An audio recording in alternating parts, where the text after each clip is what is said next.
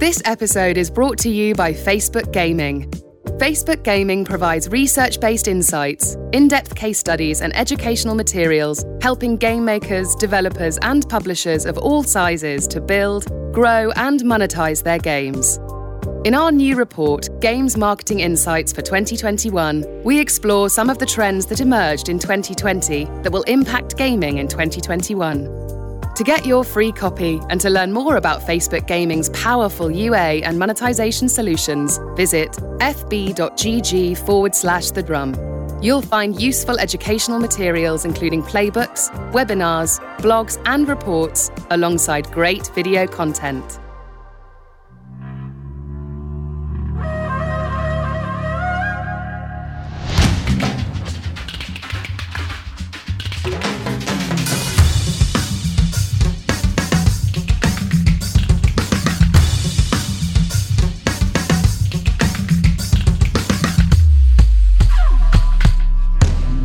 I suppose then the question that naturally follows from that is, mobile and social are kind of inextricably linked now. So to what extent does, live streaming and the opportunities for social content and for community growth around that, what does that actually offer to marketers? Tim, I wonder if you could maybe delve into that a little bit. Certainly a massive growth area that we're seeing at Facebook Gaming. We are starting to see watch hours. I think we surpassed a billion watch hours last year. That's I need to check unreal that numbers. But yeah, it's incredible. And we are probably leading, one of the leading mobile streaming platforms, at fb.gg. But to be fair, games like, Among Us and so on have pushed that up a lot as well. I mean, it used to be live streaming was Twitch, and it was AAA console games or esports games. Again, it's amazing to me when you think about esports and live streaming, the sheer scale of it. Yeah. And yet how much the broader media industry and advertising industry doesn't even think about it. And it's, and even when you put the numbers in front of people, I think sometimes they're like, yeah, but it's gaming. And I mean, gaming is so enormous and such an enormous opportunity for advertisers that and Natalia made the very good point that it's, it's not just, young people who don't have any spending power. There are gamers that, and because we all started, I'm of an age where I had a Commodore 64 when I was a kid, and so I don't fit the sort of 18 to 35 targeting profile of most gaming advertisers, let me put it that way. Yet I still play, and, I still respond to ads that, get my attention. So, but back to your point about live streaming, I think it's a huge opportunity. The amount of time people spend watching, like I said, is incredible. But we saw on Twitch, the introduction of ads and so on has been tricky there. It definitely, yeah. And I think probably Natalia knows this space a lot better than I do. But I think, again, it has to be a value exchange. Yeah, actually, I wondered if you could maybe elaborate on some of that, Natalia, because you mentioned esports and live streaming before. And to Tim's point there that, the introduction of ads to that space has been tricky. How ready are brands and audiences, gaming audiences, to actually encounter ads within that live streaming space? Sure. So, first of all, I think that it's fair to say that both live game streaming and esports is a subset of gaming. So it's without gaming and the surge in numbers, they won't be searching live streaming and esports numbers. That's number one. So, I'm considering this as part of the bigger ecosystem. And what I can say in terms of live streaming and esports in specific, I see that a lot of brands see it as a more premium space, and they want to give it a try, like an esports tournament, for example, jumping over mobile gaming audience, like PC and console games. Yeah, they want to, to go huge and to get started with sponsorships or something bigger. And what I would recommend is to start with the basics as, in-game advertising and gaming as the advertising ecosystem is a relatively new channel. And that's why we need to, to give it a try from every angle, starting from games and then switching to live streaming and esports. As a platform, Anzu can provide advertisers with in-stream and in-tournament ads. That's, the way we call them. Although at the end of the day, these are the same in-game ads. What I can say in terms of the streaming and esports audience, and generally the audience and the end users are much more sophisticated these days. Everybody thinks about privacy. Everybody understands when we are displaying disruptive ad, and they are not happy with it anymore, right? They don't want this blunt advertising, or the advertising that bloggers serve in a bad way. And that's, again, where in-game ads can help in terms of coming into the live streams, since I'm, as a streamer, streaming a game where there are in-game ads that are part of the environment, and my viewers just perceive this ad as part of the gaming world. Which gives many more eyeballs to advertisers. The increase is huge, since if the player base is 1 million, for example, the live streaming viewer base can be 5 times more. So that's much more exposure. The exposure is supernatural and not disruptive. Everybody's happy with it. So I do think that it's going to be more and more popular. And I also see, as I mentioned at the beginning, that a number of brands want to get started with streaming and with esports. I wondered, is there anything in particular in the report that really leapt out at you beyond kind of the growth in audience numbers? What are the sort of the big trends that have been elaborated on by the report that you think are worth noting for brands and advertisers?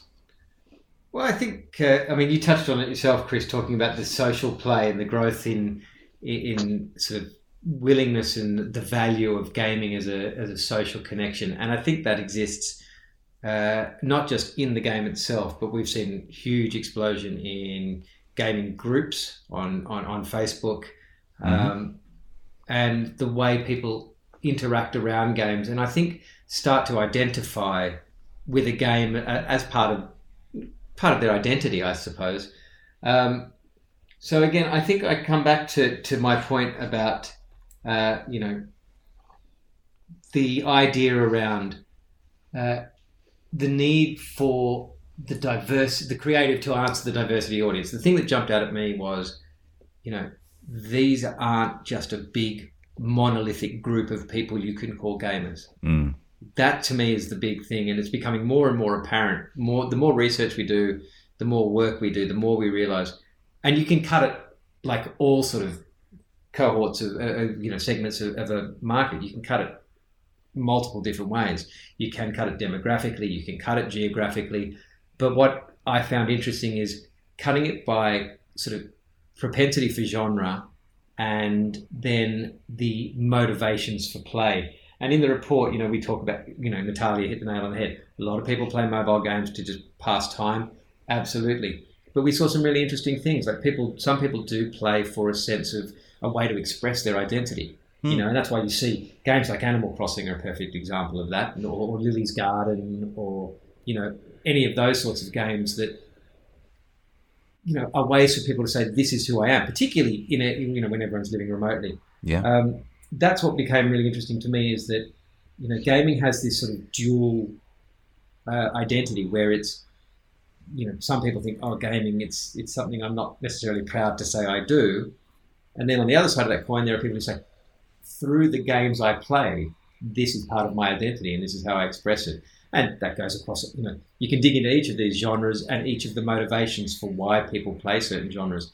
And I think, to me, that's almost a turnkey solution for games advertisers and for other brands to access this market, whether it's like you talked about, luxury brands or tech or telco or you name it. This audience, the way they play, the way they express themselves, the genres they play, the time they spend, all of those things are, they're identifying themselves and what better for advertisers than sort of a self-reporting person who says, I'm interested in this, I feel like this, I look like that, and, you know. Yeah. It's great for advertisers. Oh, my God, it's fantastic. And that's actually quite a, I don't know, I almost quite emotional about the idea that sort of people do, and I recognize it in myself as well, you know, this idea that some of the games you play are a core part of your identity. You know, they're as valid a form of media as any other. And so, you know, if you could base part of your personality on a book, on a movie, then why not these games that you kind of do invest so much of your time and your personality in? That's absolutely. It's such a, it's kind of a sort of a really hopeful way of looking at it, I think. And so, to really start wrapping this discussion up, because there's been so many insights already, I wondered if we could maybe talk about where should smart marketers be placing their chips? Natalia, you spoke earlier about this idea that it's not just endemic brands who can really take advantage of that. So, for people who are looking to get involved with gaming advertising now, where should they start looking? That's a good question, and that's I'm like speechless since as I mentioned before, the gaming offers so many opportunities for marketers. I think that smart marketers should first recognize the power of gaming. Again, the reports, as we've been talking about a lot, the Facebook report for 2021 is a great asset just to have another look or to reconsider the way you think about gaming and gamers as your target audience. That's number one. And then the advertisers' target and the KPIs are very important to begin with. As I mentioned, every brand can find the right audience among gamers, since there are so many gamers that they're diverse and the audience is versatile. So it's not about whether I should tap into gaming. It's about how I should do this. Who is the target audience? What kind of platform do I want to target? Where do I want to get started with? And we see the search numbers across the globe in terms of the people who play games, the genres, platforms. So every marketer can find something for themselves within the gaming world. And I think that's the most important thing and the first thing that marketers should be aware of. Well, I think, we go back to the top of our conversation where we talked about, this new cohort and whether they're here to stay. And I think probably the in summation, they are here to stay, at least a large proportion of them. And people who were playing will continue to play. So, there is a market in mobile gaming and in gaming in general, and it's growing and it's becoming much more mainstream. So I think, advertisers of any stripe, but certainly, from our point of view at Facebook Gaming, gaming advertisers, anyone who wants to launch a game, from indie developers to AAA publishers, there's a big cohort of gamers. There's a whole bunch of new gamers who've come into the mobile gaming business who look slightly different. And so I think, connecting with that group and those groups is one of the big things that will need to happen in 2021. I think the behaviours that are shifting, we talked about the mixed or hybrid monetization model, moving from a singular approach to hybridization, in-app advertising is a huge opportunity. But again, the new cohort are happy to spend money. So you have to find that balance. You have to, build a business model or a monetization model that works for that.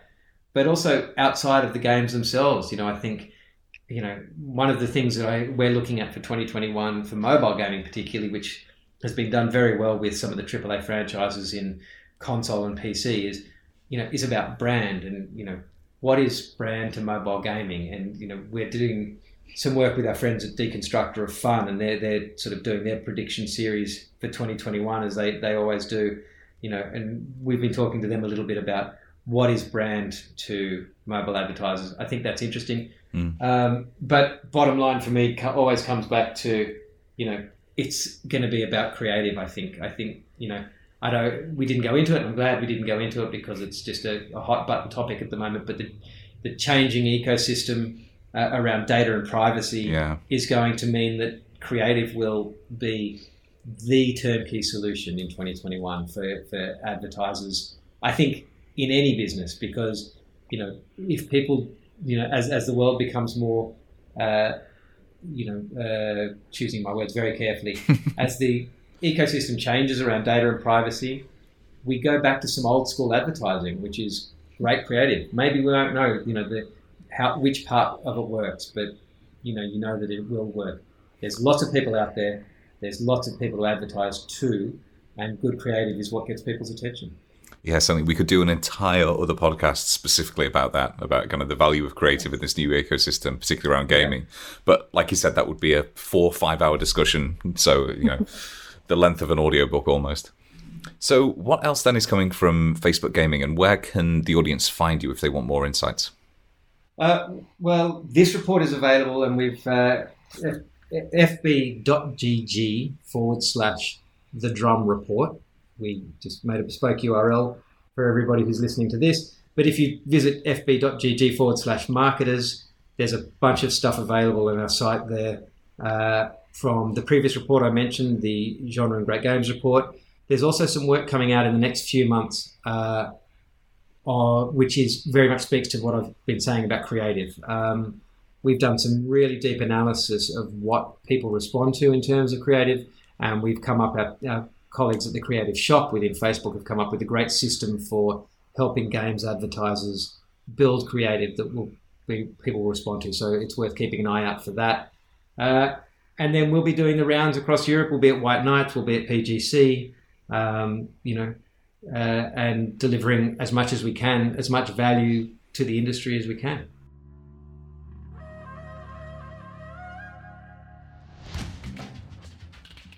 There's so much there to digest. I'm sure that everybody who goes and actually gets a copy of that report will need to take the time to actually sit and try to parse it, because there is so much data there. But for now, thank you both very much for sharing your expert insight about what those opportunities are for marketers and gamers themselves as well. So Tim and Natalia, thank you so much for joining us for this. Thanks very much, Chris, and thanks, Natalia. Thank you.